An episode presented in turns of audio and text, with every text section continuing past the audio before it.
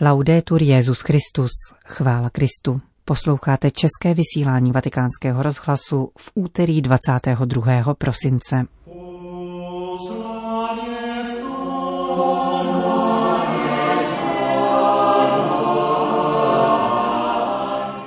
Papež František podepsal nové dekrety Kongregace pro svatořečení, uznávají mimo jiné heroické ctnosti prvního provinciála českých Salesiánů, otce Ignáce Stuchlého. Dále se vrátíme ke včerejší audienci papeže Františka pro vatikánské zaměstnance a nakonec připojíme blahopřání ke stému výročí narození otce Karla Exnera, spojené s několika drobnými vzpomínkami tohoto Kristova kněze a věrného posluchače naší rozhlasové stanice. Od mikrofonu zdraví Johna Bronková. Zprávy vatikánského rozhlasu. Vatikán. Pracujme dokud jeden, až přijde noc, tak se postará pán, říkával první český salezián otec Ignác Stuchlý. Papež František při pondělní audienci pro prefekta Kongregace pro svatořečení schválil dekret potvrzující hrdinské ctnosti tohoto božího služebníka. Spolu s ním uznal mučednictví italského soudce Rosaria Livatína zavražděného mafií a hrdinský stupeň ctností u dalších dvou biskupů, tří kněží a jedné řeholnice. Prohlášení otce Ignáce Stuchlého, zakladatele českého salesiánského díla za ctihodného, přichází v závěru měsíce, na který připadlo 151. výročí jeho narození. Proces jeho svatořečení byl zahájen roku 1993. Ignác Stuchlý byl nejen zakladatel struktur salesiánského díla v České republice, ale především živým příkladem kontinuity salesiánské tradice, kterou načerpal od italských salesiánů v Turíně a v Římě, přičemž mimořádný vliv na něho měl nástupce Dona Boska blahoslavený Michal Rua. Svou vytrvalost a věrnost Bohu i Donu Boskovi osvědčil také v izolaci po roce 1950 v posledních letech života. Povzbuzoval tehdy mladé Salesiány, aby se za žádných okolností nenechali zvyklat od svého původního povolání a zůstali věrní Kristu a církvi. Jen vytrvat a držet fest bylo jeho oblíbené rčení. Tato houževnatost jej pojila s italským lajkem Rozáriem Angelem Livatínem, který vnášel nejvyšší křesťanské hodnoty, milosrdnou lásku a odpuštění do své nelehké práce státního zástupce při soudu v sicilském Agrigentu, kde se účastnil trestních řízení ve věci nejožihavějších mafiozních deliktů, do kterých byly zapojeny nejvyšší italské politické špičky. Rosario Livatino jako vůbec první v italských dějinách v 80. letech vyslýchal ministra tehdejší vlády. Zemřel ve věku 38 let při atentátu v září 1990, když svým vozem a bez ochranky cestoval na pracoviště. Kristus nikdy neřekl, že máme především být spravedliví, ačkoliv při mnoha příležitostech vyzdvihl ctnost spravedlnosti. Přikázání vzájemné lásky však povýšil na povinnou normu našeho chování, protože právě tento kvalitativní posun je pro křesťana příznačný. Prohlásil při jedné konferenci tento sicilský soudce, který si do svých diářů zapisoval šifru zprvu zcela nepochopitelnou pro vyšetřovatele atentátu STD, sub tutela Dei. Na dekretech, které po papežově schválení dnes zveřejnila Kongregace pro svatořečení a blahořečení, najdeme ještě jednoho soudce. Hrdinského stupně ctností dosáhl španělský biskup a právník Vasco de Quiroga, žijící na přelomu 15. a 16. století. Byl prvním biskupem středomexického Michoacánu, hájil práva domorodých indios a sepsal četná odborná pojednání. Titul ctihodný nyní přísluší také jeho rodákovi, který žil o několik století později. Diecézní kněz Antonio Vicen González Suárez strávil svůj krátký život na Kanárských ostrovech, kde roku 1851 zemřel jako dobrovolná oběť při epidemii cholery ve 34 letech. Heroicita ctností byla při včerejší papežské audienci pro prefekta Kongregace pro svatořečení potvrzena také u tří italských duchovních a jedné řeholnice téže národnosti. Jsou to pomocný biskup Anconi Servita Bernardino Piccinelli, diecézní kněz a partizán Antonio Segeci, který zemřel na konci války v Dachau. Diecézní kněz Bernardo Antonini, misionář v Rusku a Kazachstánu, a konečně sestra Rosa Staltáry, členka kongregace Cerny světější Pany Marie spoluvykupitelky, mistička 20. století. Vatikán. Pandemie nevyvolala pouze kritický stav ve zdravotnictví, nýbrž zapříčinila také nejednu ekonomickou obtíž mnoha rodinám a institucím, včetně svatého stolce. Připustil papež František při včerejším poledním setkání s vatikánskými zaměstnanci, které tradičně následuje po výměně vánočních blahopřání se členy římské kurie. Petrův nástupce požádal personál svatého stolce o dobrou vůli, trpělivost a oboustranné úsilí, za jejichž pomoci lze překonat tuto svízelnou situaci.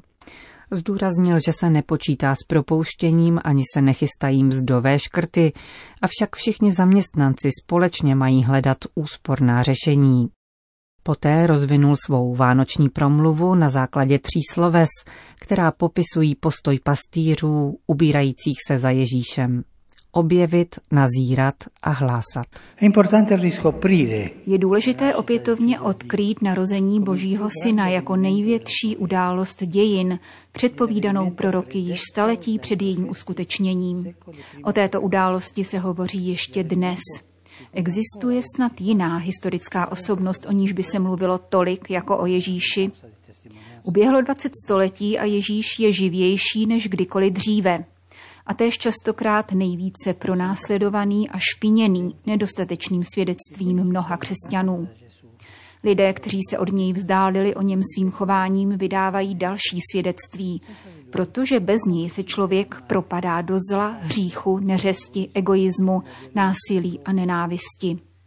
Slovo se stalo tělem a přebývalo mezi námi. Toto je událost, již máme opětovně odhalit. Druhý postoj spočívá v kontemplaci, pokračoval svatý otec. Pastýři se vydávají do Betléma, aby se podívali, co se tam stalo, a se trvávají v rozjímání, kontemplaci a modlitbě. Nejkrásnějším vzorem kontemplativního postoje je Ježíšova matka, Maria, která vše uchovávala ve svém srdci a rozjímala o tom. Co odkrýváme při meditaci? Ptal se František a nabídl odpověď slovy apoštola Pavla. Projevila se dobrota Boha, našeho spasitele a jeho láska k lidem.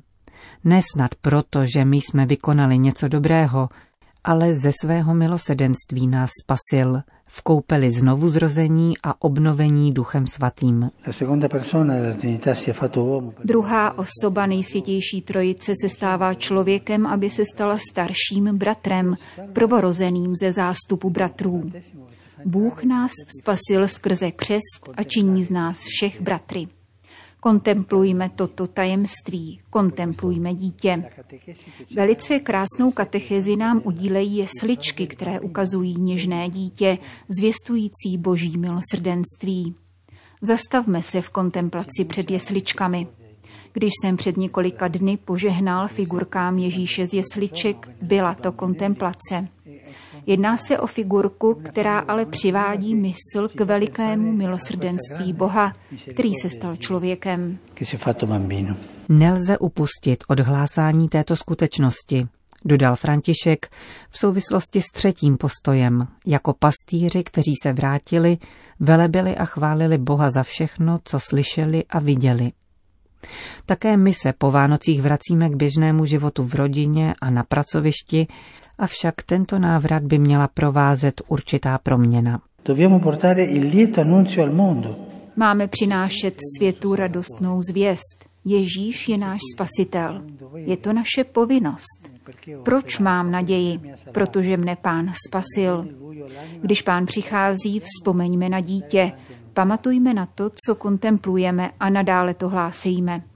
Zvěstujme slovem a svědectvím svého života. Nesnáze a útrapy nemohou zatemnit světlo Vánoc, které podněcuje niternou radost, již nám nic a nikdo nemůže vzít.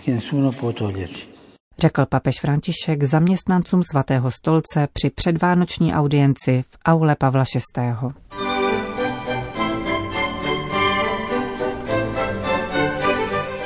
Milí posluchači, dovolte, abych na závěr našeho vysílání poblahopřála jednomu z věrných posluchačů naší rozhlasové stanice, ba dokonce s velkou pravděpodobností posluchači nejvěrnějšímu, protože nejdlouholetějšímu.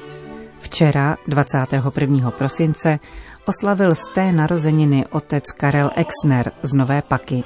Na kněze byl vysvěcen v roce 1944 ve svých 23 letech. Potřeboval k tomu dokonce dispens z Říma. Dále byl dva roky kaplanem v Jaroměři a potom v Horních Štěpanicích od roku 1946 do roku 1950. Odtud byl také odvezen do Želivy, do kláštera, kam komunistický režim v rámci akce K deportoval řeholníky a kněze. V Želivě jsem byl rok, ano, v Hájku u Prahy dva roky, dva roky. a potom na vojně asi rok a čtvrt. No a pak jsem byl ještě nějakou dobu, jenom tak krátkou dobu doma a pak jsem chodil do továrny, do závěstí lhoty, do závodu sport a tam jsem byl tak asi, já nevím, asi půl druhého roku. Takže celkem jsem byl jaksi mimo duchovní zprávu celkem jako šest let. Vypráví dnes již stoletý otec Karel Exner. Vzpomíná také na chvíle, kdy po letech deportace a nemožnosti vykonávat kněžskou službu dostal přidělenou malou farnost na Vysočině. Potom, když jsem jako byl pozván do Hradce, tak eh, nejprve mě tam dával takové kapky státní eh, zlotěnec, který tam hlídal pana biskupa a říkal mi, že jako mi udělali velkou milost, že mi udělují, státní souhlas, no a že si musím uvědomit, že žijeme v lidově demokratickém státě a že se musím taky přizpůsobit. No já jsem na to nic nepodpovídal, nechal jsem ho mluvit, no a No a oni potom vedli panu biskupovi Mořic Pícha. Ten už tam byl jako zajetí, mi jako v tom vyhověl a to byla opravdu pěkná farnost, no. Chřenovice. Pěkná farnost to byla, líbilo se mi tam e, taková, bych řekl, farnost ještě neskažená.